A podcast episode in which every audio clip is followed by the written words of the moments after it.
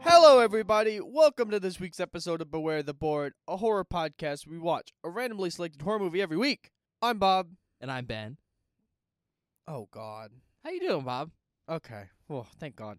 I'm good. Yeah, I'm fine, man. I thought you were gonna keep up with a bit that you haven't done in a couple episodes, and I was gonna get really angry. at That's the not start true. of the I do that podcast. bit at the beginning of every episode. Do you? Mm-hmm. Most of the time, I close my eyes when I do the intro. I know. That's why you never tell. Yeah. Anyway, how how how are you? How you been, Ben? That that's that's that's your thing. Yeah. Yeah. How? ugh. I, I'm doing okay. Yeah. Yeah. Okay. Better That's than good. you. if you Maybe. can tell. I mean, you know, look, I've been very busy lately. I'm moving soon, so I have been. I've been. You mean packing a you lot. have been very busy? Yeah, Okay. that's what I said. I think you said I haven't been very I said busy. I, I've been very busy Oh well. because I'm moving soon, and I had to get a car, and I've been like, you know, paying these people so I could move. It's been a whole thing. Uh, Paying so, look, paying them so I can move is like it was a whole debacle. I swear to God. Bob doesn't have a real bank account. No, I have a real bank account. It exists. I get paid through it, mm-hmm. Sure. but like, you know, it was a whole thing. Okay. Well, um, do you have any news you'd like to share this week? Fuck. I'm gonna take that as a no. Do you? I don't think so. I there's definitely something I wanted to talk about on this episode, but I forgot. Uh, you sent me a thing about the Friday the Thirteenth TV show, oh, I did send you that. Yeah, I didn't read it because I d- don't want to think spoiled. so I don't know much about it. I just knew it was in production. Yeah. um, it's called. Uh, let me check this link again. It's called Crystal Lake. Yeah, it's A24, right? A twenty four, and it's from the creator of Can of Hannibal. It says on the poster. Now Mhm. my question is, which creator of Hannibal? I don't know. I Because literally like have no idea. one of the people who's like responsible for Hannibal is also responsible for like the Child's Play series, Like the TV show or like the movies? like all of it. Oh, okay, Like it's like one of the main guys. okay. Well, that'd be really sick to see some him do a Crystal Lake show. Actually, maybe he can bring some continuity continuity to this weird Friday Thirteenth timeline. Nah. We those episodes haven't come out yet. You'll see on those episodes, people things get out of hand really fast. I think they get out of hand just how fast they need to. I don't think so. I, d- I swear to God, the, the movie that we watched most recently for that might be the worst film I've ever seen in my life, or maybe the most. you were so excited to begin with too. I don't want to spoil what episode number that is, but we've recorded pretty late into that series at this point, and there's one where I just lost my marbles. It was fun. Bob didn't have a fun time. no, I didn't have a fun time. I don't think anyone had a fun time. Okay, no, it's Brian Fuller. Okay, I was wondering if it was like Don Mancini, but it's not. so it's not Tom Holland. No, but uh, Brian Fuller's also responsible for Pushing Daisies, which is a very old show that only had like two seasons, but it was very good Oh, way oh back in the day. that's actually good to know. Someone who has like a pretty good track record when it comes to making a show. Well, he also did Hannibal, which is also very good. I've no, I don't. I, I know what Hannibal is, but I've never seen it. Do you know what it is? He eats people. Right. Do you know what he's from? Uh, Silence of the Lambs. Okay, good for you. Yeah. He's also done what? Star Trek Discovery, Didn't know that. American Gods. I've heard American Gods is pretty good. Pushing Daisy's really good. I like that one.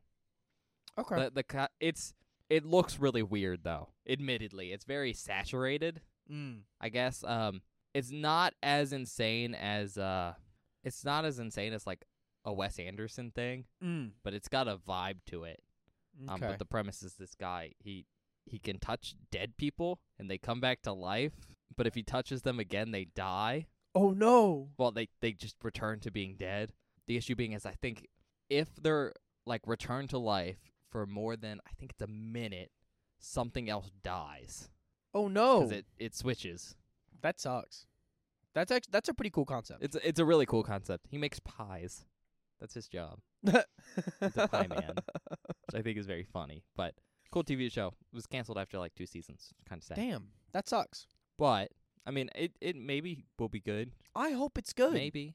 I I really really hope it's good because we haven't finished Friday the Thirteenth. Like those haven't all come out, but also we haven't recorded all of them yet. I like it. It's pretty fun, and I would like to see someone take like Jason and put him into a serialized format, like a TV show. Oh yeah, Jason at his best is great.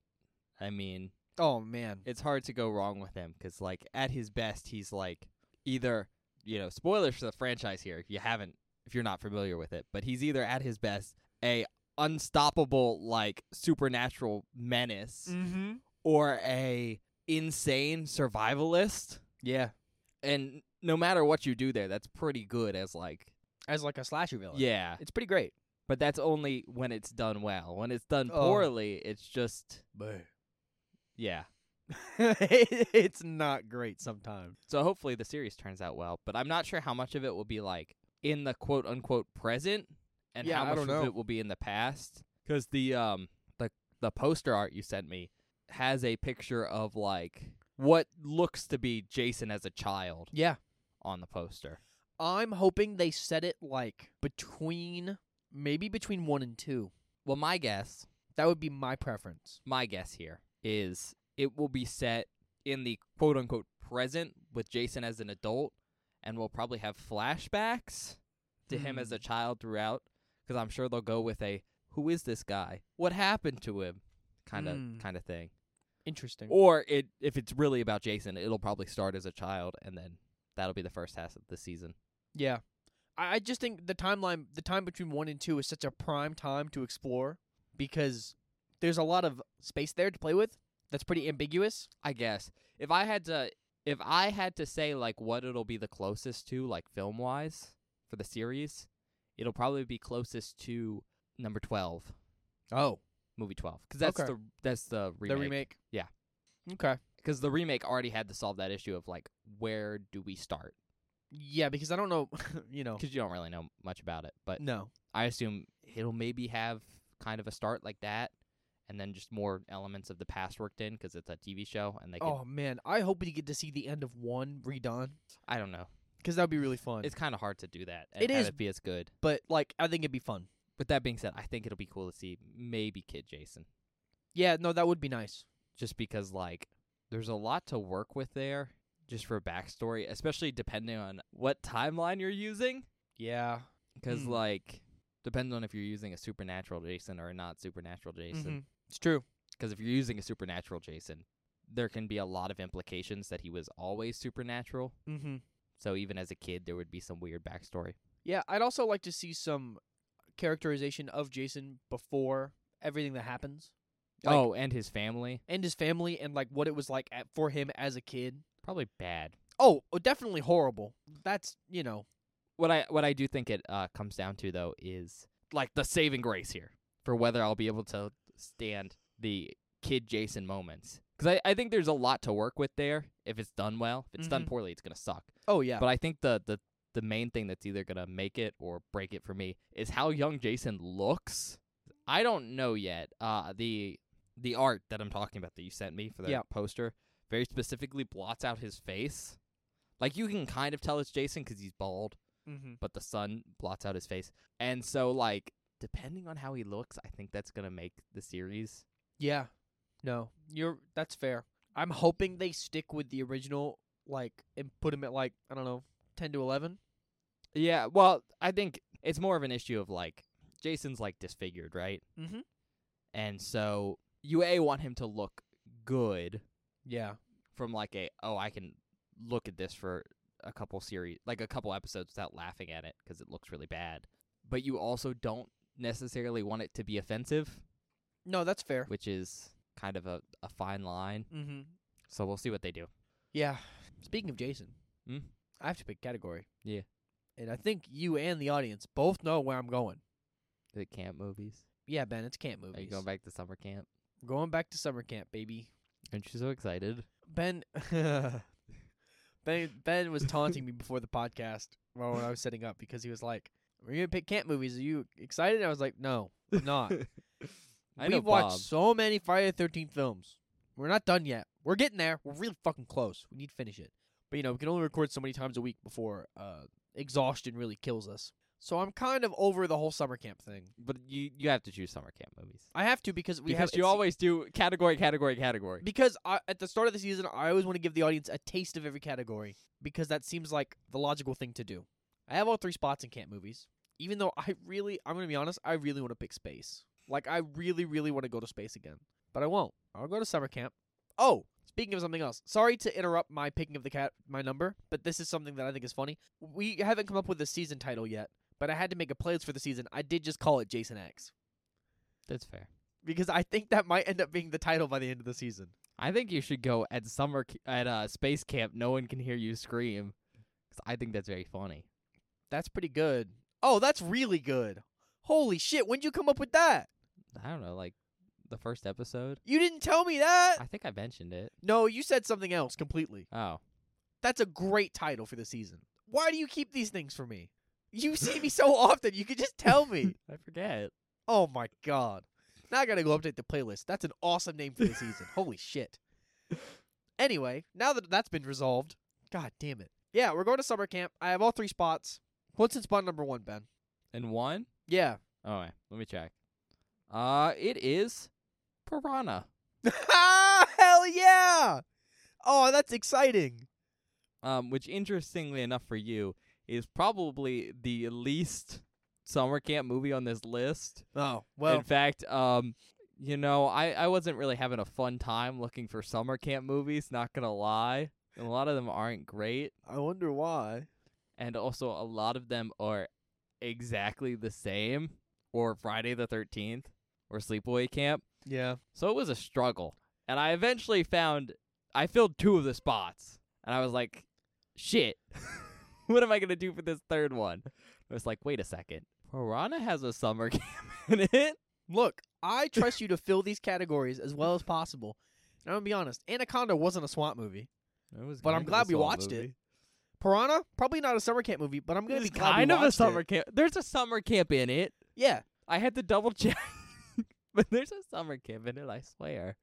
I, I'm excited to watch Piranha because what was it? Piranha 3D came out when I was like, I don't know, what was that like 2013, 2010? I, I think it might be like 2010 or something. But I was young when that came out. and I saw advertisements. I went, that looks crazy. I was like, let's watch. I want to watch that. So now I get to watch the original, Yeah, which is exciting for me. I've also heard that this movie's pretty okay. So Mm, it's pretty okay. yeah, exactly. So I'm holding my breath. Also, it's one of the very few like aquatic movies that I don't think is very scary. You haven't seen it, Bob. I haven't seen it, but the concept of so you know how like the co- the concept of sharks scares me. Sharks scare me con- conceptually. Okay, The ocean scares me conceptually. I know. Piranhas in a river does not scare me conceptually. okay, see, that's where I don't understand. Why do sharks scare you, but not piranhas? Because I have Because like real life piranhas wouldn't scare me, right? Yep. But movie piranhas, why don't those scare you? I don't know. Because movie piranhas are like tiny movie sharks that swim in a school.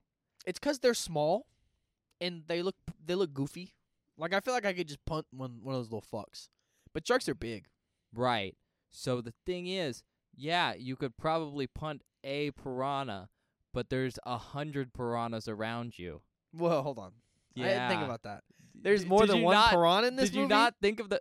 Okay, so piranhas are schooling fish. They live in big schools, and when they they eat something, uh, they go into a feeding frenzy, which means every piranha in the school starts biting and ripping the thing apart. Huh. Do you not know much about piranhas, Bob? You, my my knowledge of piranhas goes back to me seeing advertisements for Piranha 3D. Oh no, it's basically like a bunch of. Now this is movie piranhas, right? Sure. Real piranhas are a little less uh, bloodthirsty than like the movie variety or what you'll Mhm. hear about in literature and stuff. But like their whole thing is they smell blood in the water, and then a hundred or whatever number is in this school of these little fuckers, and they're about you know yay big Yeah. with razor sharp teeth, will tear all the flesh from the bone Oh. very rapidly, like in seconds rapidly. So like if I threw let's say a chicken into a school of piranha it would be annihilated. Oh yeah. Okay. Well that makes me a little more scared, but I'm still not nearly as scared as sharks. And I this might be a situation where I just don't have an explanation for you. Do you want to watch a piranha feeding frenzy? Absolutely not. You sure? No. No, Ben. let's continue the episode. I'll watch it later. Or I'll watch it during this movie. Oh, but it's so cool. You say cool, I say I don't want to see that. But maybe you want to get a little freaked out before that. so- No. I can't believe you. That's so weird. Yeah, don't ask me. I, I can't. I don't. I know. don't think you really understand what a piranha is. You just explained it to me. I know, but I don't think you conceptually are letting yourself understand. what does that even mean? So, have we watched a horror movie where like something gets swarmed by small insects Small insects, no. Small bat-like creatures, yes. and torn apart? Yeah. That that's based on like a piranha feeding frenzy Okay. kind of thing. Yeah, but that but in the water where you can't see what's coming to get you. Water, water is scary. I, I'll, I'll admit water is scary, but like it's, I don't know. There's something about piranhas don't hit me like it, sharks hit me. No, I never said your phobia makes sense. I never said it did either. All right, uh, it's a 1978 film. Whoa, it's wha this is from the seventies. Yeah, Didn't know that. That's cool. Well, well, because you're thinking about Piranha 3D. yeah, but I assume Piranha 3D was like a remake of something from like maybe the nineties or No, like. it's uh, a shitty remake of a late 70s movie. Okay, that's cool. I didn't know that. Description: Jaws, but smaller. oh no! oh no! It's an hour and 34 minutes long. Okay, It's rated R. nice. IMDb gave it a 5.9 out of 10. Tomato meter gave it a 71 percent, and an audience score of 49 percent. Why is the audience score so low? But everyone else is pretty okay. Uh, it has one win and one nomination for awards. Uh, notable actors. Of course, you're probably not gonna know none of these. Awesome. because it's Bob. Bradford Dillman as Paul Grogan. Uh, he played Dr. Lewis Dixon in Escape from the Planet of the Apes. Oh, okay. Uh, Heather Menzies Urich as Maggie McKeon. Uh, she played Louisa Von Trapp in The Sound of Music. Kevin McCarthy as Dr. Robert Hoke. Uh, he played Dr. Miles J. Bunnell in Invasion of the Body Snatchers, the 1956 version. Ooh. Keenan Wynn as Jack. He played Colonel Bat Guano in Doctor Strangelove or How I Learned to Stop Worrying and Love the Bomb. Dick Miller as Buck Gardner uh, played Mr. Furterman in Gremlins. the, all of these people have been in really famous movies that I've never seen. I've s- I've seen Gremlins actually. Okay, so it's the guy. I think it's Futterman. He's he's the guy who owns the snowplow and starts talking about how he was in the war and the Gremlins Yep. fucked with his plane. Yep. Okay, I know that guy. Uh, he's also, I, I, I, I, I love Dick Miller. He's great. He's kind of like a character actor. Uh, he passed away I think a year or two ago, which was really sad. But he's also very famous for one of his early films that you'd actually know, which is the original Little Shop of Horrors. oh, Uh, he's uh, Fouch. You have you seen the Oh, original? yeah, yeah, I've seen the He's original. the guy who eats flowers randomly okay. because that's just a gag he would do in real life. And that movie was made in like 24 hours, and they were just Yeah. like, "Do that? Why not?" I, it's good. That's really really funny. Barbara Steele as Dr. Mengers. Uh, she played Princess Asa Vajda and Katya Vajda in Black Sunday. Belinda Bolosky as Betsy. She played Terry Fisher in The Howling. Melody Thomas Scott as Laura Dickinson. Uh, she played Nikki from The Young and the Restless. She was on. Well, let me tell you the episodes in a second. She was on there from 1979 to 2023. I think she might still be on there. I'm not sure. It was hard to tell. Oh my god. How many episodes do you think she's done? Well, it's a soap more than likely. Yes. It's The Young and the Restless. Seventy nine to twenty twenty three, Mm-hmm. I think you're probably going to highball it.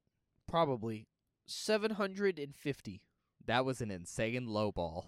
Oh, An insane low ball. what?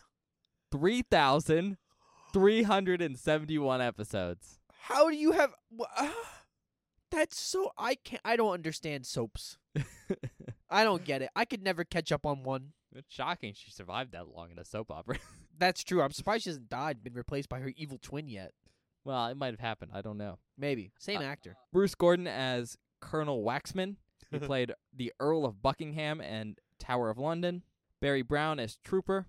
Uh, he played Drew Dixon in Bad Company. Paul Bartel as Dr. Dumont.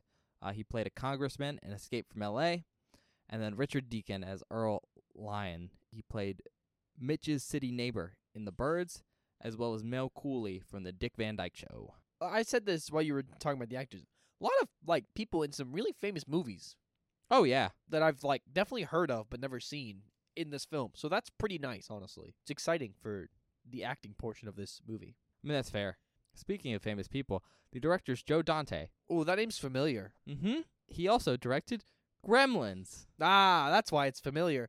oh, that kind of makes sense in my mind. Well, At he least. directed Gremlins like six years after this. Yeah. Well, 'cause I assume. Oh man, does that mean the piranhas are gonna be like practical? So, anyways, uh, the writers Richard Robinson, he wrote one of the movies that almost went on season one, but didn't because it was too close to arachnophobia. Okay. And I thought having a thrillomedy on the board would be a little bit more interesting. okay. But it's very famously the spider movie with Captain Kirk, Kingdom of the Spiders. oh, I isn't that in black and white? No. Okay. What am I thinking? It's in black and black and white. I think you're thinking of Tarantula, the one with the giant spider. No, it was something. It might be something else. I actually want to watch Kingdom of the Spiders, and that may seem weird because I don't like spiders. But I was, what was it? I was like looking at a list online of some of the most famous spider movies after we watched all those spider movies, and that was like the best reviewed one was Kingdom of the Spiders. I mean, yeah, it's supposed to be pretty good, but it, it's basically supposed to be just the birds, But but with William spiders- Shatner and spiders. yeah. And again, it almost went on there, but then I was like, arachnophobia is kind of more well known, so let's do that one. I mean, Arachnophobia was good. I like that movie. Not the spider part, but like it's a well done movie, and I enjoyed myself. so Richard Robinson did the story, not the screenplay for this movie. Okay. The screenplay, and this guy also got a story credit, uh, was from John Sayles, uh, and he's also done Lone Star. Budget is estimated at six hundred thousand dollars, so It's okay. not uh, amazing. No, it's low, but I mean, it's also 1978. as far as box office goes, I don't know Oh, because okay, I kept getting mixed answers. love that. you know, I- I'm sure I could find a very technical answer if I was willing to like Do pay some for math? stuff. Oh well, But my answers were all over the place, and I'll, I'll give you the the three different answers I found to how much money this film made: sixteen million, whoa, two point nine million, Oh, okay. and three hundred and twenty-one dollars. What? that is a vast range of money. Like I said, all over the place. I thought you received three hundred twenty-one million dollars, and I was like, oh No. no, three hundred twenty-one No, dollars. 321. I don't know what was happening. Uh, I think people just didn't have a lot of statistics on it, and so they compiled what they had. Someone only had three and hundred twenty-one. Someone could only be like, I only see 321. Assumedly, it did pretty decent because this is a famous movie, yeah. and it did get a sequel. I'm gonna be honest. My guess is probably the what the two million one, because sixteen seems a bit absurd, I don't know. It might have been 16. and three hundred twenty-one dollars is just inaccurate. Probably. I think it's probably 16. really. Yeah. Hmm. I mean, this film did well enough to get a sequel, which Fair. eventually we'll watch the sequel. Uh, but there's something about that sequel. There's maybe a person associated with that sequel that is way too famous to be associated with that movie that makes me think this first one might have done pretty well. Oh, okay. But also, besides that sequel, there's also like two remakes Mm-hmm. and a, a sequel for one of those remakes. Oh, I actually didn't know that. Very specifically, Piranha 3D is a remake Mm-hmm. of this movie, and it has a sequel, Piranha 3DD, like it's in double D's. That. Yeah. Come on. That's what. That's why it's named that. Uh, That's absurd. Exactly. That's absurd and upsetting. So is Piranha 3D. well, that's fair. Any movie that has 3D in the name is absurd. Not true. True. True facts. No. Really? No. Name one film. Jaws 3D. Absurd. Never seen it. Exactly. The only 3D, the only film with 3D in the I've seen is Friday the 13th, Absurd. Part 3. But Well, it's just part three. yeah. Ugh. You can tell Bob's opinion on that film from that sound. I mean, look, we talked about it on the episode. I don't hate it. And like, it's pretty middle of the road, but the 3D stuff just ruins the movie. exactly. All right. Country of origin, United States. okay. Tagline Lost River Lake was a thriving resort until they discovered dot dot dot. Cause, 'cause it goes right above Piranha. Yeah. Okay. I the taglines from these older films are they never hit. They're never good. Sometimes they're really good. So like a lot of these old taglines were intended as like blurbs are on the back of a book. If you don't know what a blurb is, it's the fancy word for that little paragraph at the back of a book or in the like on the dust The jacket. inside cover, yeah. Yeah. But basically what a blurb is is it tells you what the book's about. And a lot of these old taglines were intended to do the same Mm-hmm. cuz basically you probably weren't going to see this movie like on video, probably for a while, if at all. And so during the advertisement like scheme, they use posters to get you into theaters. Mm-hmm. Um, because one of the things we haven't talked about uh, on this show is that like, especially for horror movies, advertising your movie on like television wasn't a thing until Jaws. Mm. Okay. And so a lot of these old blurbs were like how you let people know about a film very quickly. So they were basically like, what is this film about? Like this blurb, uh, this tagline tells you, hey, this is a movie about Lost River Lake. Mm-hmm. And then it was a thriving resort community until they found piranhas. Piranhas. I think that's why they, they don't hit is because they're not like catchy phrases in the same way they are nowadays. Yeah. No, I mean that's fair. Because nowadays it's like I can look up a poster whenever I want. The tagline's a part of the advertisement scheme because it's everywhere. Mm-hmm. Yeah. All right. I think there's only like two things to know about this film before we go into it Okay. um, that are like worth knowing. First of all, this film is, if you couldn't tell from my description, obviously inspired by Jaws. mm-hmm. In fact, it is quite literally Jaws, but piranhas. That is the concept. And that really comes from this wave of shark movies mm-hmm. and shark movie esque, not shark movies that came out after Jaws. Big shark craze about shark exploitation and stuff like that. If you want to know more about that, go watch that shark exploitation documentary on Shudder. They even mentioned piranha at one point because it's a pretty famous thing in that same category that was That- like, Pretty cool. let's do a Jaws movie, but without sharks. Oh, yeah, you mentioned that when you were watching it that they did a whole section on animal movies that aren't that are basically shark movies but with different animals. Yeah, they they all have the same premise and stuff like that. Mhm. But piranha is probably one of the most famous of those. Yeah. But what's super interesting about Piranha is when the movie was made, the people making it knew they were kind of were really leaning in heavily to the the shark craze. And you have to remember this came out in 1978. So this is very very very soon after Jaws came out. Yeah, this came out like right after Jaws. this is probably one of the first of that kind of shark craze right after Jaws. I mean, I can look it up again, but uh, when did Jaws come out? It's in your notes somewhere. I don't remember. Yeah, I have to check my extras for season four. Uh, 1975, so it's only Yeah. been three years. Um, so very, very soon. And you know, most interestingly is that this film also released the same summer as Jaws 2. Oh, man. And when Universal saw some of the adverts for Piranha, because they are very, very Jaws-esque, oh. uh, they almost took out an injunction, like a cease and desist kind of order, uh, on the film. Oh no. and it basically would have gone through until I think how it ended up working out is Spielberg saw an early like copy of the film Mm-hmm. before it released and he was like, "Nah, it's pretty good. It's just a lampoon. Don't worry about it, Universal." And Universal's like, "If you say so." Damn. and so that's how this film didn't get taken down forever. Holy shit, that's crazy. really skirted under the board. Mm-hmm. So uh, you have Spielberg to thank for that. Thank you, Spielberg. We'll get to watch Jaws 3D because of you We're not watching. Oh, eventually. Piranha 3D. Yeah, You said Jaws 3D. I did say Jaws 3D. My bad. Now, really quick, and I'm I'm just going to show you right now. Do you know the Jaws poster? Yeah, the one with the shark coming up underneath the person. Yeah, this one. Yeah, the very Right. classic one. Yeah. I'm going to show you the piranha poster. I guess it can't really be spoilers. I know what the movie is. Do you see the similarities there? yeah, but I'm gonna be honest. I'm gonna be really real right now. Any movie about like an underwater scary creature could use the exact same format. Except they very specifically blew up the size of the piranha to make it look like a shark. Okay, maybe they did do that. They knew what they were doing, which I think leads us into the next thing I want to talk about is that uh, this is, I think, don't quote me on this, but I'm pretty sure this is our first uh, New World Pictures film.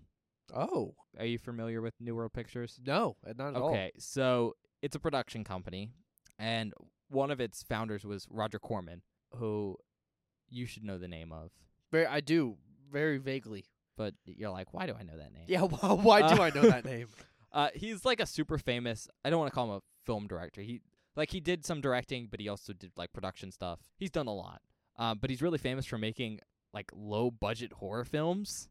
What did he work on that we've seen? I don't think he's worked on anything that we've seen. Like I think this is our first Roger Corman film Okay, on here. or first N- New World film Okay. thing. We've definitely talked about But it we've before. talked about Roger Corman because, among other things, one of his earlier films is The Little Shop of Horrors. oh, oh, that's why we've talked about him. Okay. Yeah. Uh, the that makes original one. sense. Yeah. He's the guy who was like, "Let me make this in a day." Uh, he's also done what? Attack of the Crab Monster, that's pretty awesome. which has one of the stupidest looking creatures I've ever seen. It's great. It's so stupid.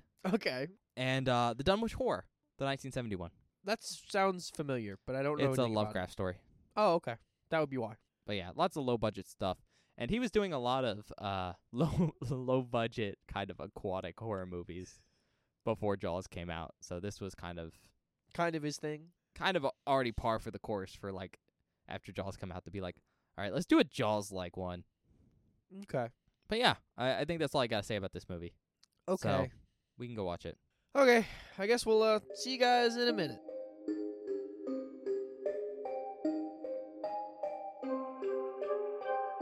Hi, everybody. Welcome back. We just finished watching Piranha. It's Piranha. People in the movie kept saying Piranha. Yeah, I don't know why, 'cause what's his name said Piranha, and his assistant said Piranha. Yeah. And then, uh, what was it? Hoax said Piranha. Yeah. And then- Basically, yeah. a lot of the people in this movie said piranha. Like Yeah. they pronounced the H, which I mean, I don't get, but whatever. which I guess that's fine. But then there was that Texas State police officer that went Piranha. And that guy was good too. Uh, to, to be honest, I, I I wasn't alive in 1978, No, me either. so maybe people just didn't really know what piranha were Mm-hmm. before this movie, so it wasn't like a common word to know how to pronounce. I mean, sure. and so everyone was like, "Oh, let me look at the script. It's piranha. Oh, there's an H here. Piranha instead of piranha."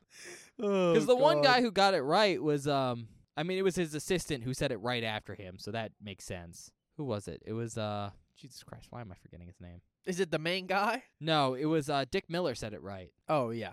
The guy who owns the the resort, Buck Gardner. Mm-hmm. He said it right. He said piranha, and then his assistant right after him. Oh, what also was his said name, Whitney? piranha. I don't know. I'm I think they call him Whitney. gonna call him Skipper. 'cause His name is not He Skipper. was dressed like a skipper.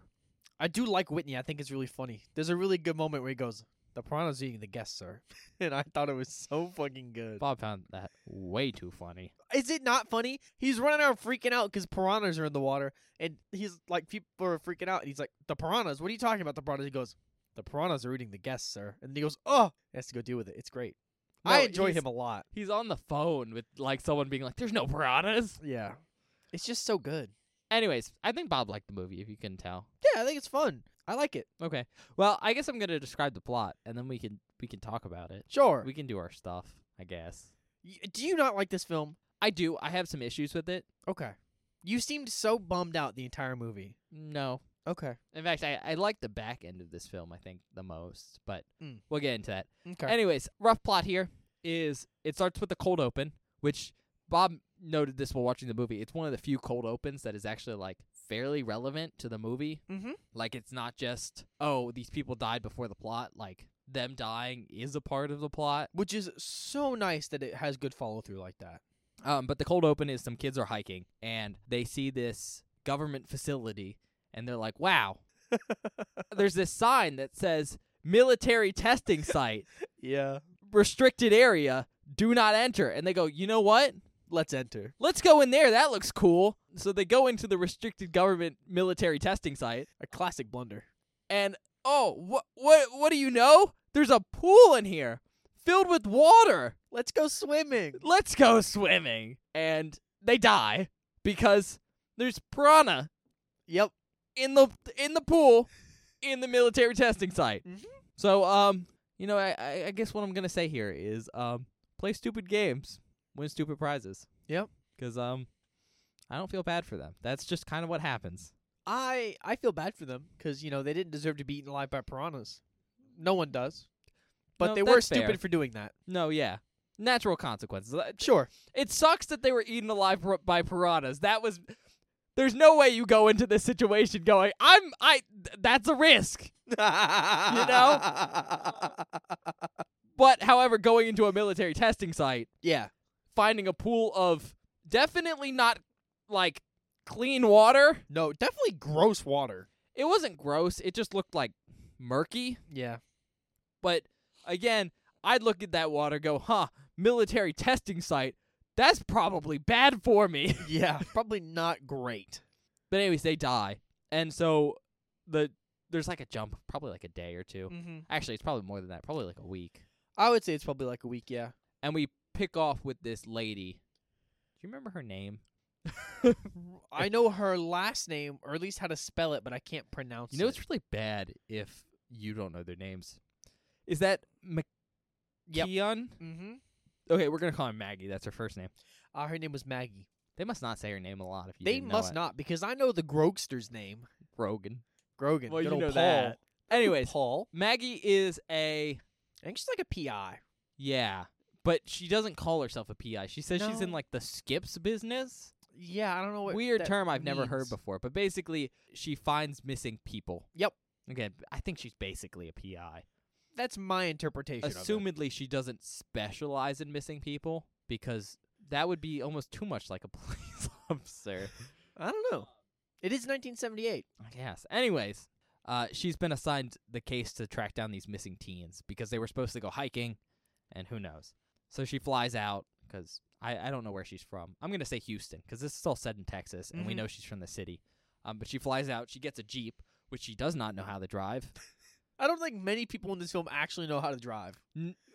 That's fair, but she does not know how to drive on a gravel road because I there is maybe 30 seconds of watching this lady drive in this movie and it is the most stressful thing I've ever seen. She's a fucking maniac. There are a couple scenes where I think that Jeep almost flips. Like not even as a part of the movie, it looks like the actual Jeep is about to flip because they were like, "All right, we got to make this look like crazy driving," and they hit like big rocks. Yeah. And in fact, she she drives it so reckless, recklessly she overheats the engine. and I just want to note this: uh, she then pries the engine, like uh, not the engine, the hood, of the hood. car up, and she throws it at the front of the car. And it's an old Jeep, so it's a lot more uh, square Mhm. than modern Jeeps. And the hood hits the top of the, The Jeep, windshield. right where the windshield is.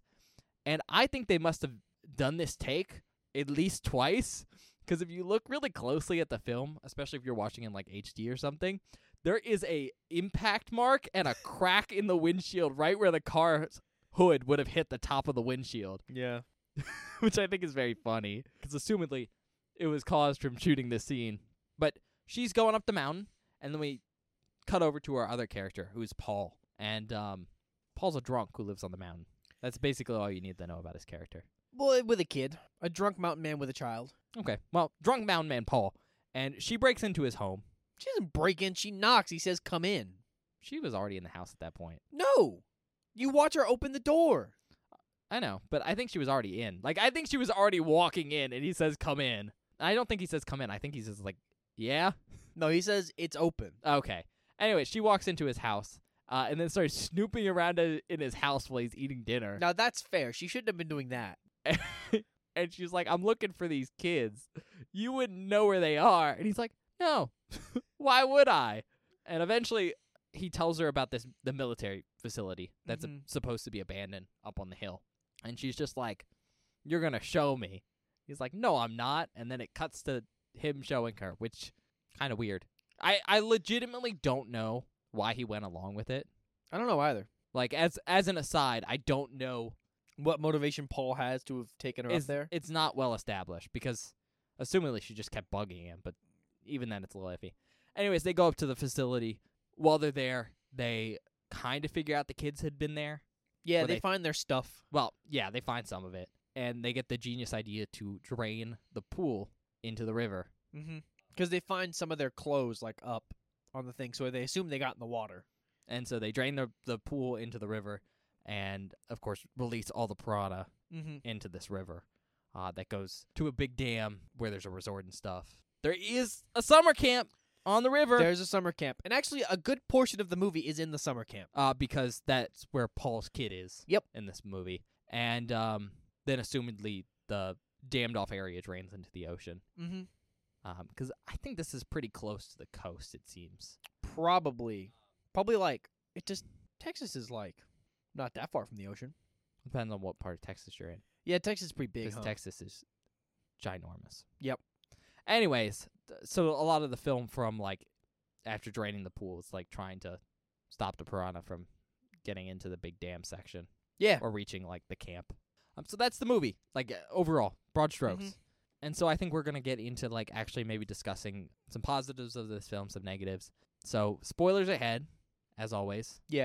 I don't think we're gonna need like a spoiler section. No, I don't think so. I mean, obviously, if you couldn't get to guess this, the piranha gradually make their way down into the big dam section. Yeah. Uh, I damn the lake. Mm-hmm. There's no real big spoiler, Spoiler thing I about think that? We need to 'Cause- talk about. That's like the point of the film. So, anyways, right off the bat, I think the thing we need to talk about with this film that I think is really, really good and makes the film worth a watch is practical effects. Yeah. They're fun. The piranhas themselves actually look really cool.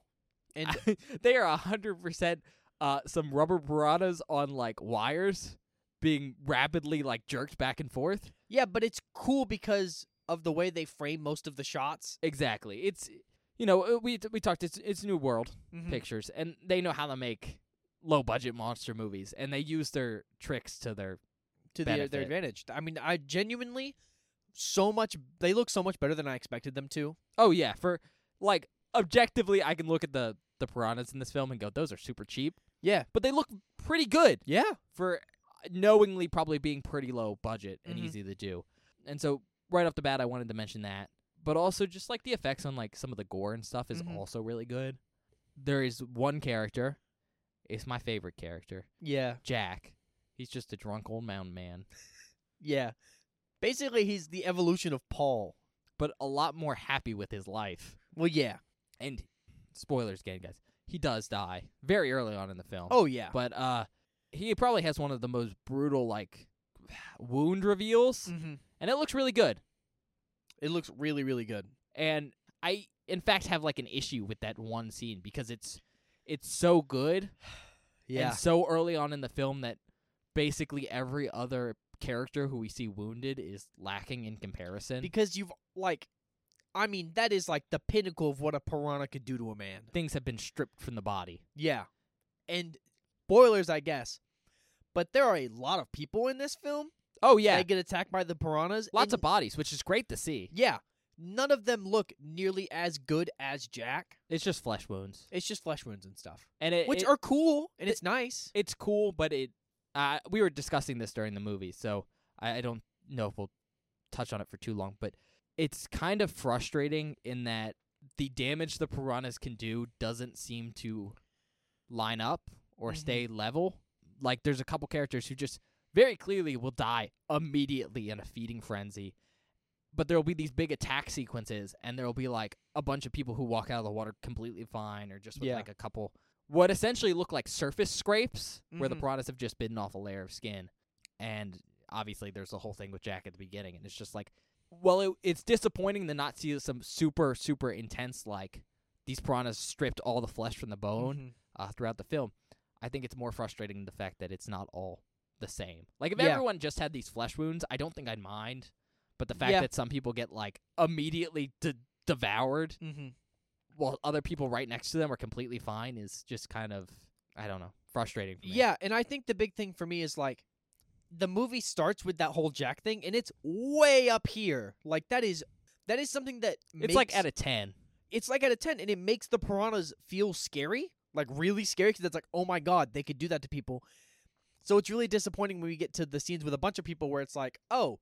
Because I'll be honest, there are some part, some people that get pretty annihilated, and you get to see their bodies after. Yeah, but none of them are at that same level. So it's just like because we started up here, going any further down just kind of feels bad. right. Because you want a progression and not a Yeah. regression.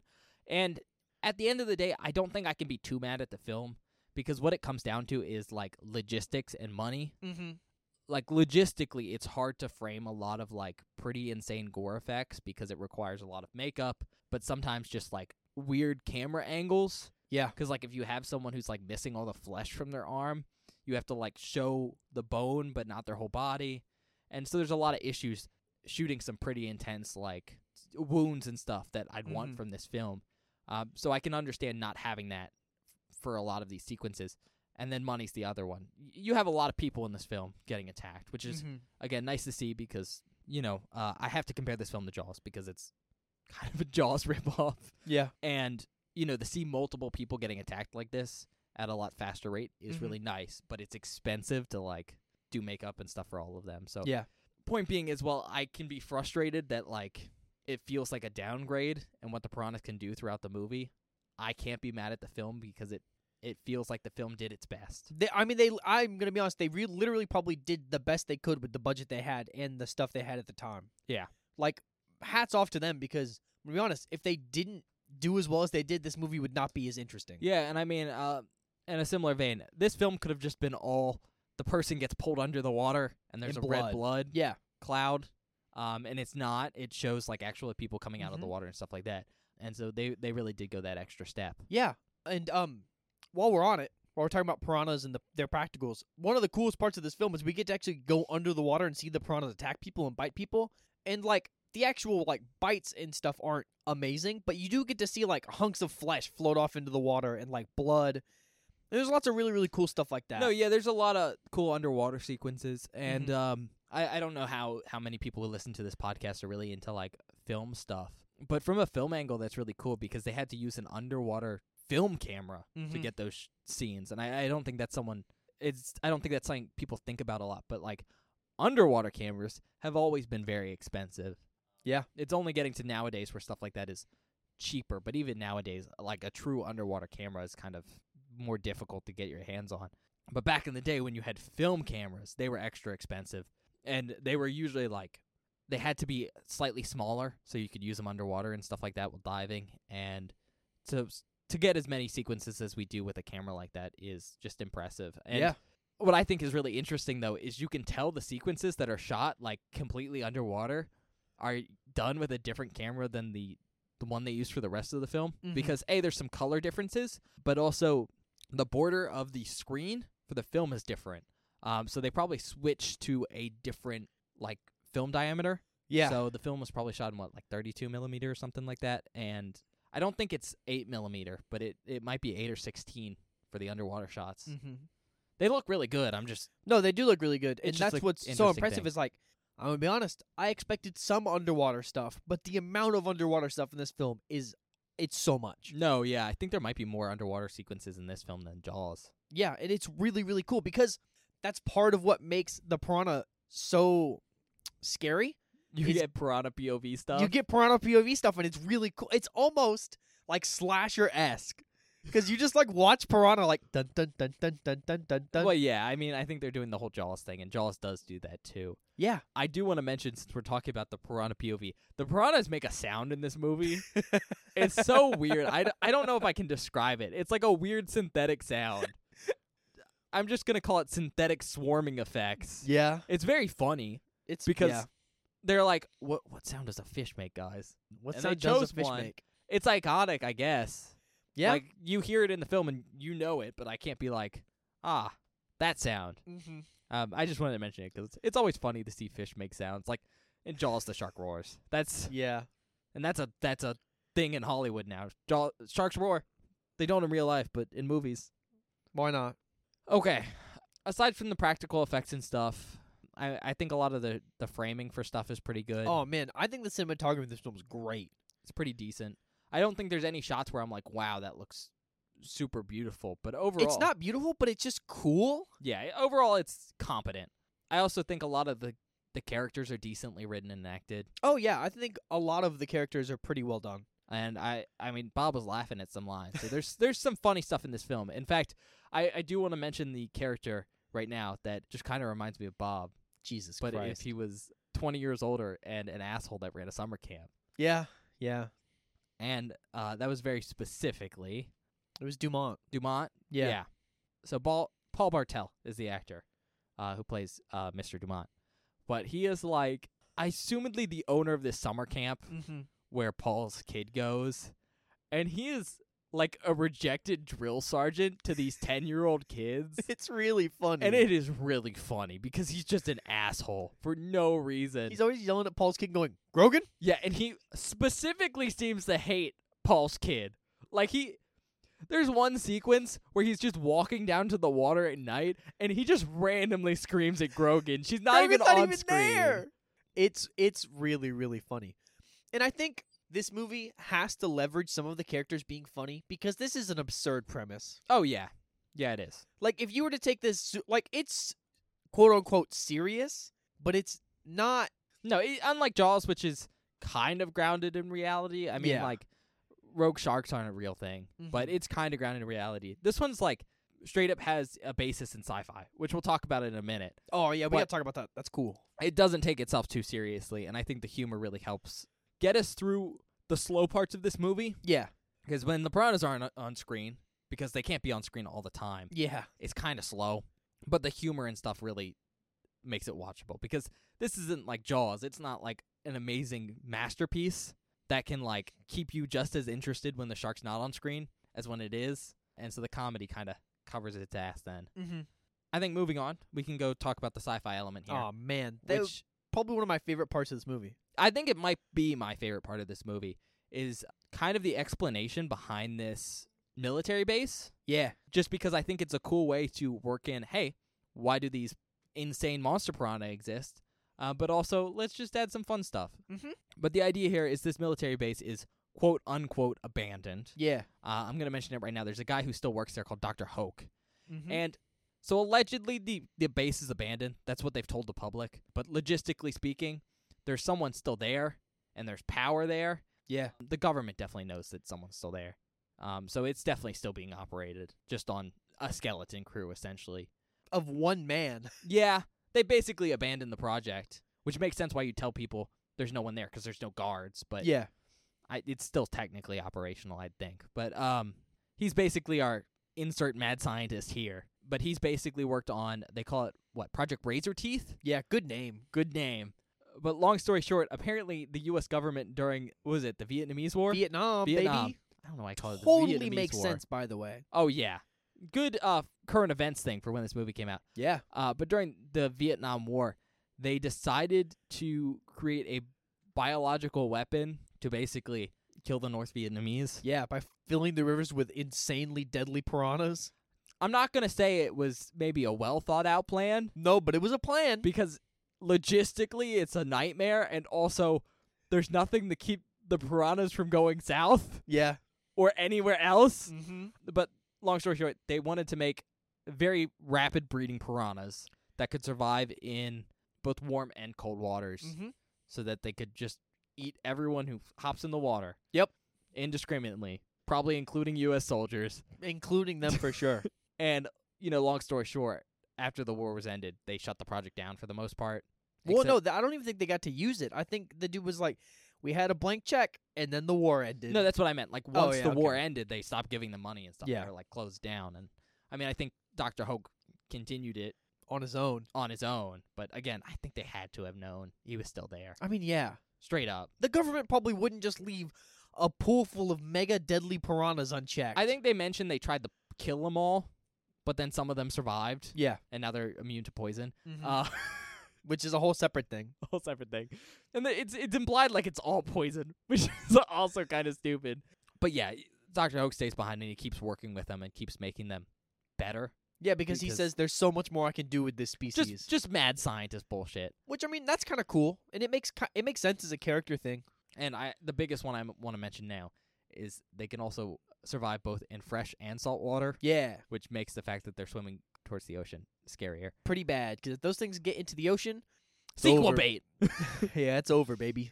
But yeah, that's the sci-fi elements. Mm-hmm. But one of the things that they they do to make the military base seem even more sci-fi is they have some stop motion monsters and stuff just in jars. It's so cool. There is two weird piranha monsters. One of them's a weird worm thing and the other one's like a little a little guy. He's a little guy. They look really cool. I just they wanted look to mention really that. awesome. I also like th- part of that entire like sequence there at the beginning when they're exploring the military base before they meet Hoke. And what I think makes him such a cool character in my mind is how they design his lab and like the setup for them discovering him because it looks like something straight out of a sci-fi film. Oh yeah, but I mean, to be honest, they've made a lot of films like this at this point, so they just were like, "All right, get all this stuff for the mad s- science lab out of storage. But it looks really good. No, it does. And I mean, th- that's just what you can accomplish if you work in the same industry. And so even if you're on a, like a, a low budget, you can Mhm. you already have all this stuff. And also, so while we're on the topic of settings, everything in this film looks good, Yeah, like setting wise. It all makes sense. It no, there's nothing out of the ordinary. Like the summer camp looks good. There's a part where they're at a police station. All that stuff looks good. I think the only stuff that doesn't look good setting wise is there's one scene where there's like some underwater sets and they look a lot more fake than the rest of the movie and it stands out because of how real everything else in the film looks. That's fair. No, that's fair. All the resort stuff looks nice. Yeah, I think it's like an actual marina. Yeah. No, I like they did a really good job at like picking a location and going full hard like this is where we are and it's real and we're making it work and it looks really nice. You know why? 'Cause why? It's cheaper to use real places Mhm. than make your own sets. But the fact that it's like all real just it adds to the grounding of the situation that we're experiencing, especially when we see it filled with people and Yeah. they're all freaking out. It's pretty awesome. Yeah. All right. Um, do you have anything else positive to mention about this film? Because I, I do want to mention, I think, two big issues I have. I like the music. you do. The music is fun. I, there's nothing in particular about it, but I just think the music worked well with the rest of the film. Okay, fair enough. I I- there's nothing stand out about it for me. There's so nothing stand out, but it's like it's I'm glad you at least liked it. there are some films where the music doesn't help, and in this film the music doesn't hurt. That's So- better than nothing. Exactly. There's that weird piranha sound effect. That's probably the best part. It is probably the best part. It's super good. It's so fun. Okay. It's my you name. have gripes. I have gripes. In fact, I th- I think I have two two major gripes with this film. Okay. I'll hear you out. The first one is kind of an issue I have throughout the film, and that's the fact that this is a water movie, right? Yeah. The piranhas are stuck in this lake and this river and whatever. They're they're fish, right? And because of that, it means every time we need a horror thing in this movie, it has to happen in the water. And for, you know, kind of a B monster movie, as an audience, we know we want a lot of the monster. A 'cause monster. That's what we're here for. this isn't fine art. This is this is piranha, and um, that's all well and good, but it does mean that the plot needs to force our main characters to Into be the in, water. be in the water, and just a minor gripe with that is it doesn't always make sense. I think for our characters to be just so in the water all the time. Yeah. I mean, there's one big one that I'm thinking about near the end of the film, There is an egregious thing where there's a thing that probably shouldn't have been underwater. It's but just it is. underwater so they can have an underwater sequence. Yep. But the the big one that stands out for me as like, hmm, I don't know about this, is the fact that the majority of this film is spent with the uh, two main characters, Paul and it's Maggie, right? Yep. Traveling down the the water, this river from the top of the mountain, in a old style like Huckleberry Finn raft. It's, it's like a bunch of logs bound together yeah. and they're specifically traveling down the water in this raft because their jeep is ruined. Mm-hmm. Uh, apparently, Paul doesn't have a car. Yep. and they need to transport Doctor Hoke, who's injured, to town. Uh-huh. Apparently, and so they've like decided that the best way to get to town is to use the river. And in part, that kind of makes sense because like you're transporting a wounded person Yeah. and the river is usually the fastest way to your destination. And so, you know, essentially getting into a raft and just going downstream kind of makes sense Mm-hmm. in some ways. However, it is also maybe an emergency situation and there is a a road that they could just run down cuz it's definitely a road downhill. And I just think like it's one of those things that sticks out to me as like I feel like we we got we decided to hop into this water and this pontoon because that was what the plot needed. I, I will agree it is a little bit preposterous. Because like I get there, they wanted to get like Hoke to town for a doctor. That's part of why they brought him. And if you're bringing Hoke with you, you need to like. Have transportation because Uh, he can't walk transportation. because he's fucked up. And if you had to build like a stretcher, that would have taken longer Mhm. dragging it than it would um, going down river. But I honestly think because they they are going down this river slow. I was looking at it. This is the calmest river I've ever seen. There is no current. They don't have paddles for this pontoon. They have large sticks that they're using to like push it. push it. And so they are going really slow. In fact, they are going so slow down this river that I think walking down the mountain would have been faster. And so it's it's just one of those things like I think I think they would have made better time leaving Hoke at uh, Paul's cabin and just walking down the and mountain then getting a ride back with a hosp- from the hospital, Um, and then or getting something. a, a ride back with like a sheriff or somebody. somebody. I mean, yeah, Especially because like you could get maybe partway down the mountain and see someone and flag them down. I understand that. But it, it's it's not a big deal overall. Yeah. I think, but it's just like an an example of like oh we need to force characters to be in the water No, and and there's Uh, there's that makes just sense. a lot of that throughout the film. Like at one point, there's some military people that come up and help the situation, and they think they've handled the situation, but then proceed to get in the water, yeah, and it's just like no normal person would do that, even if you think you've handled no, the situation. at least for a while, like a long time, to where you know there's nothing that could have possibly gone wrong. Yeah. Point being is basically this film never leaves the water, and I get why. It's because you always need the piranha there, but They could have given us better excuses for the people being in the water. it, yeah, it, it's it's not like a big deal overall. I th- I think most of the time It works. it works, and it might just be that I'm pickier because this is like a secondary third watch for me. mm-hmm. No, and that's fair. But I, I will mention it doesn't always make the most sense. Not always. it's sometimes a little egregious.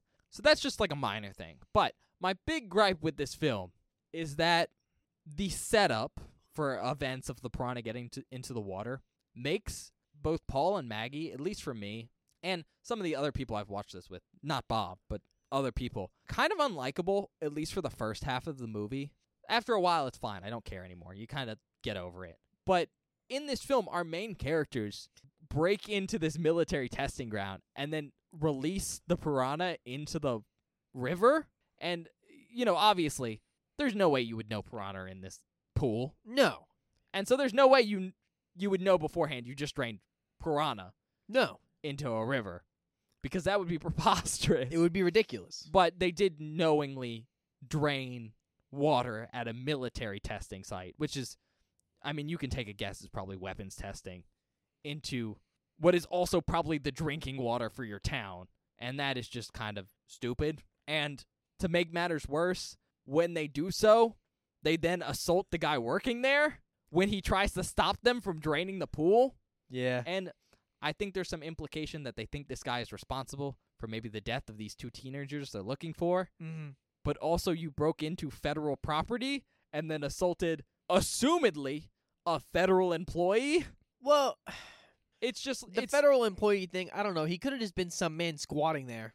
doesn't matter. You broke into federal property. Like, this place is still chained up, and there's a guy there Yeah, who he does look like he works there. And the lab's still going. There's still power. There's still, there's a live bunny rabbit in a cage. yeah. Like this is very clearly Paul thinks it's abandoned, but they get there and it's like very active. Very obviously there's people working here. And the one guy who's like, "Hey, don't drain that pool." They then club over the head Yeah, uh, with a I don't know. I'd assume what what metal? Aluminum flask, like a thick aluminum flask Yeah. hard enough to dent it mm-hmm. causing internal bleeding in his skull. And I, I don't know. It's it's one of those those issues I have with the film where the, the main characters cause the problem. Yeah.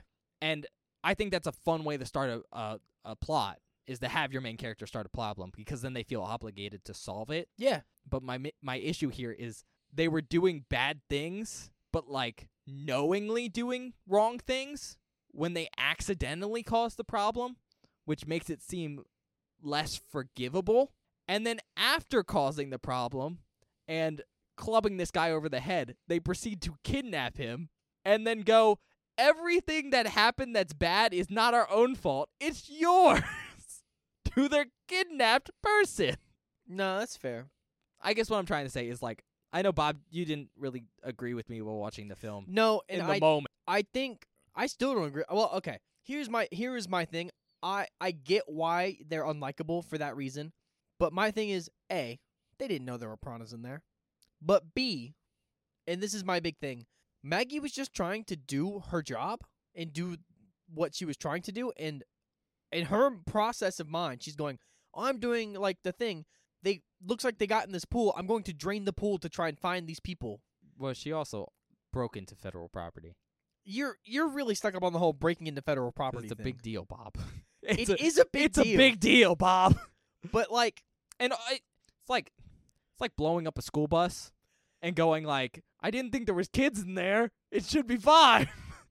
Jesus Christ. You know, I guess my my thing is our main characters do some shitty stuff at the beginning of this film, and then they're not repentant about it until that plot point is shelved to just deal with the piranha film or the piranha problem for the rest of the film.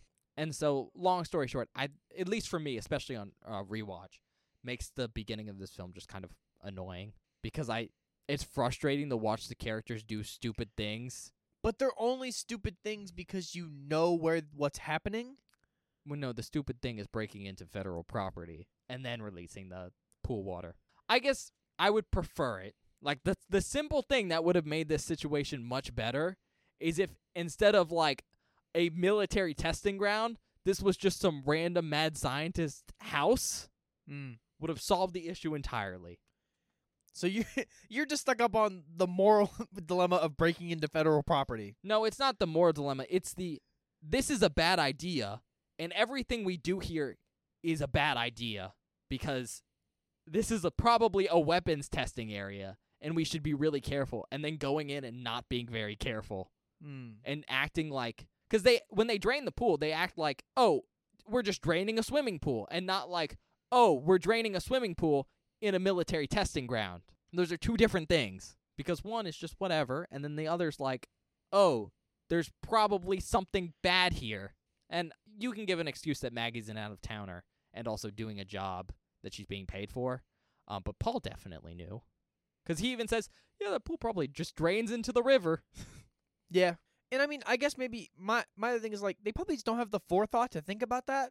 You know what I mean? Like, cause they're just in the moment, like, all right, let's explore this place, try and find these people. I guess. But then it's their behavior afterwards that's kind of No, like- yeah, and that's totally inexcusable because after they drain the pool and Hoax like you release these managing piranha into the water, like it's your fault. And I I, That's stupid. I think that also makes the beginning worse because it's just like I don't like this, but I could get over it. But then it's their behavior about the events that's just kind of yeah, not great. Point being though, it's like I think I'm only stuck on these issues with these two main characters for the first like 30 minutes an hour of the film, like the basically the first half. Yeah. And then once they actually start dealing with the piranha issue, how it was caused is no longer relevant. mm-hmm. and therefore my issues with them is no longer relevant. Well, And my then- issues with them go away immediately because they're actually trying to fix it. Yeah. And it's like, oh, you caused the problem, you're gonna fix it. Okay. basically once Dr. Hoke disappears and they stop being kidnappers, they're a little less bad. All right, I, I just wanted to mention that because like it is the I think the roughest part of this movie. Yeah, and honestly, first watch, I didn't think it was that rough. It's a little bit more rough in hindsight. I mean, fair enough. Most things are. They do bad things. Anyways, I, I don't really have much more to talk about here, so I guess we can do recommendations if you're okay with that. Yeah, I don't really have a lot more to say about this film either. Except for the fact that it's like oh, I'll talk about that in ratings. Uh, go ahead, give your recommendation. If you want a, a scary water movie, and specifically a scary water movie where like you get a lot of underwater stuff, I there's a lot of underwater stuff in this film, and I actually really liked it. It was very surprising. I thought it was really cool. If the concept of Jaws but small sounds interesting to you, very much that. Ben But was not also wrong. Multiple of them. Yeah, multiple small jaws. Because that that's the big thing. It's not just one creature. Mhm. It's a ton. Yeah. We I can don't just leave know. it at that. I don't know if I have any more, man. Okay. I think my big recommendation for me is if you want like a monster movie set in the water that isn't just like sharks or some other assorted large killer creature, but is in fact something smaller and that attacks in a swarm. Yeah. This is kind of cool. It's also not in the ocean, which is also really interesting. No, 'cause that is really cool. a lot of you know water related horror movies are the ocean because it's the ocean. it's the ocean and it's a lot more untamed and scarier than just a river because guess what guys you can just get out of the river you don't need to stay in it if Yep. there's killer things in the water you just move yourself 10 feet to the left and you hop out kind of defeats the the horror but you know if that's that's something that sounds interesting to you that's probably the biggest recommendation here aside from that if you want something that's like heavy on practical effects for like a monster movie and is also from like very distinctly feels like it's from the 70s it's probably right up your alley and i, I think that's just a good lead into my last recommendation of if you're looking for a you know New World Productions film. You aren't really familiar with them, you want to check them out. I think this is a decent place to start. It's probably not my favorite film by them, but it's, you know, it's a fun Roger Corman associated film. So you can check it out for that reason. Oh, and there's a summer camp in it, I guess. Yeah. If you want to be We talked about that. cheesy like me and be like, it's totally a summer camp, guys.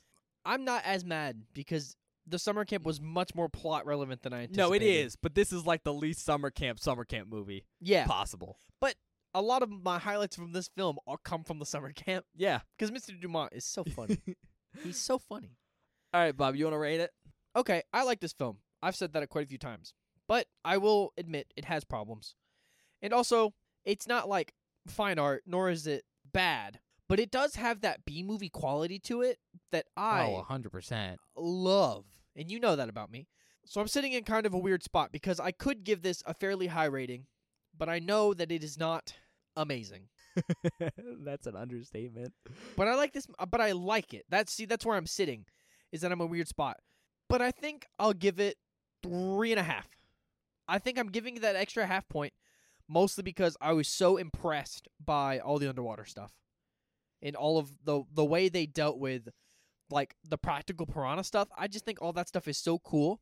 Three because it meets expectations. It is a piranha film. Yeah. where piranhas eat people. No, as as long as they have piranhas eating people, and especially in the quantity we see, a Yeah. three is a given. G- yeah, but I'm gonna give it the half point for all that all that stuff. Plus, that stuff at the beginning in Hoax Lab is so fucking cool. Yeah, it doesn't necessarily fit the rest of the film. No, but But it's I'm glad so it's there. awesome.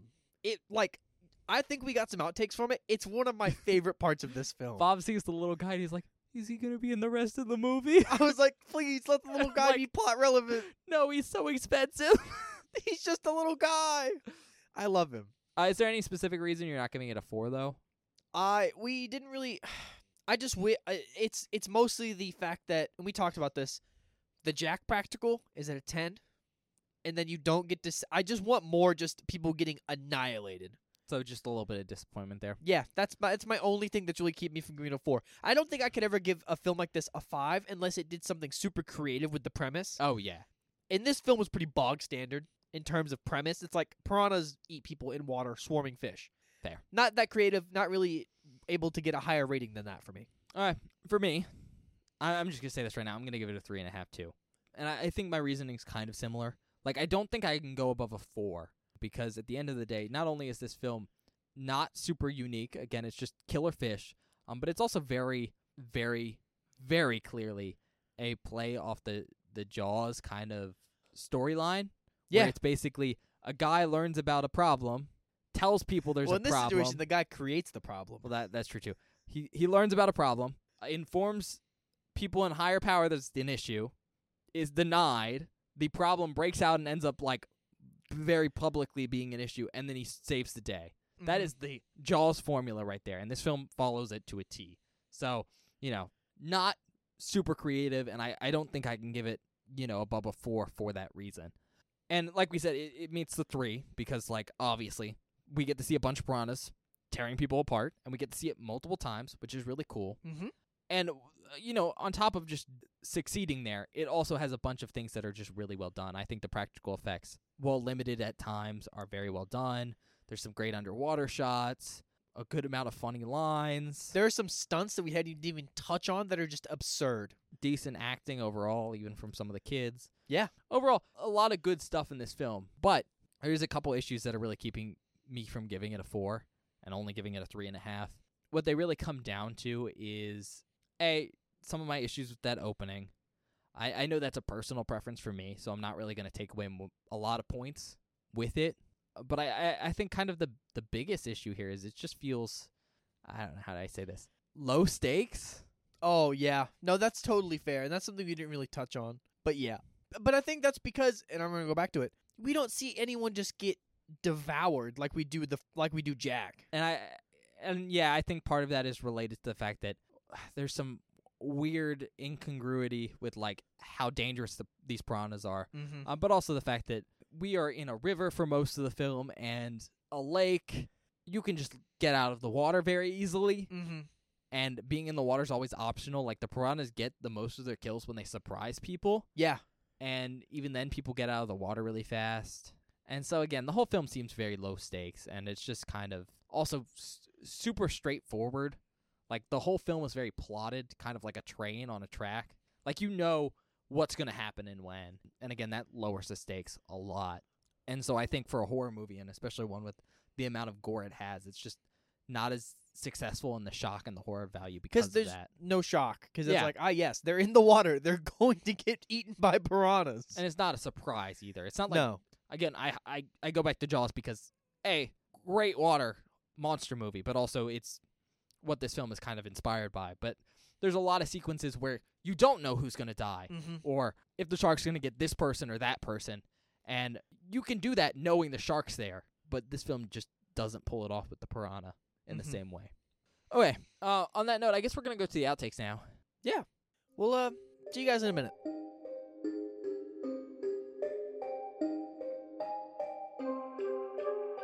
Hello, everybody. Welcome to the outtake section for this episode of Boy the Board. I hope you're enjoying our review of Piranha so far. I like this film. I think it's super fun and very interesting.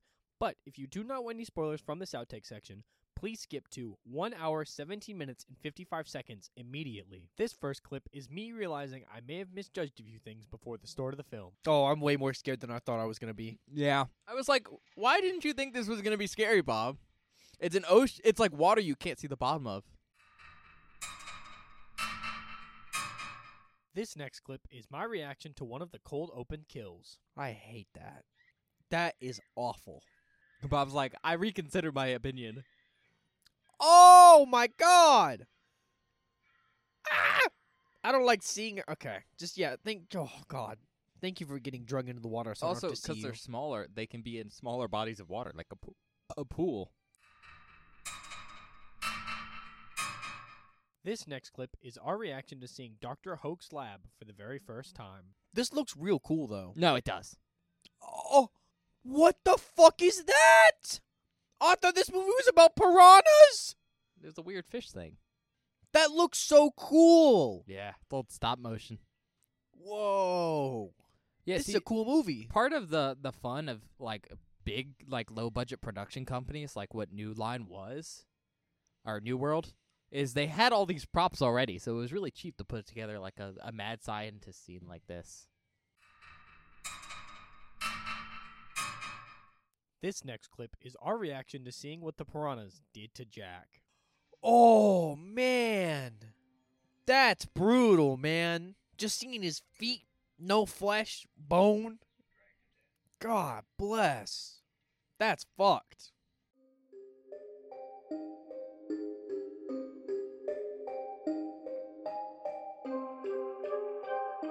Hi, everybody. Welcome back.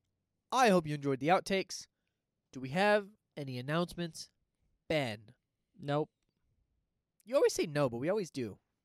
it's not an announcement it's just the spiel so no announcements uh, our spiel though is friday the 13th episodes are coming out there's one that comes out tomorrow and then one that comes out on wednesday so saturday and wednesdays until we're done with the series so that's six weeks Yeah. probably.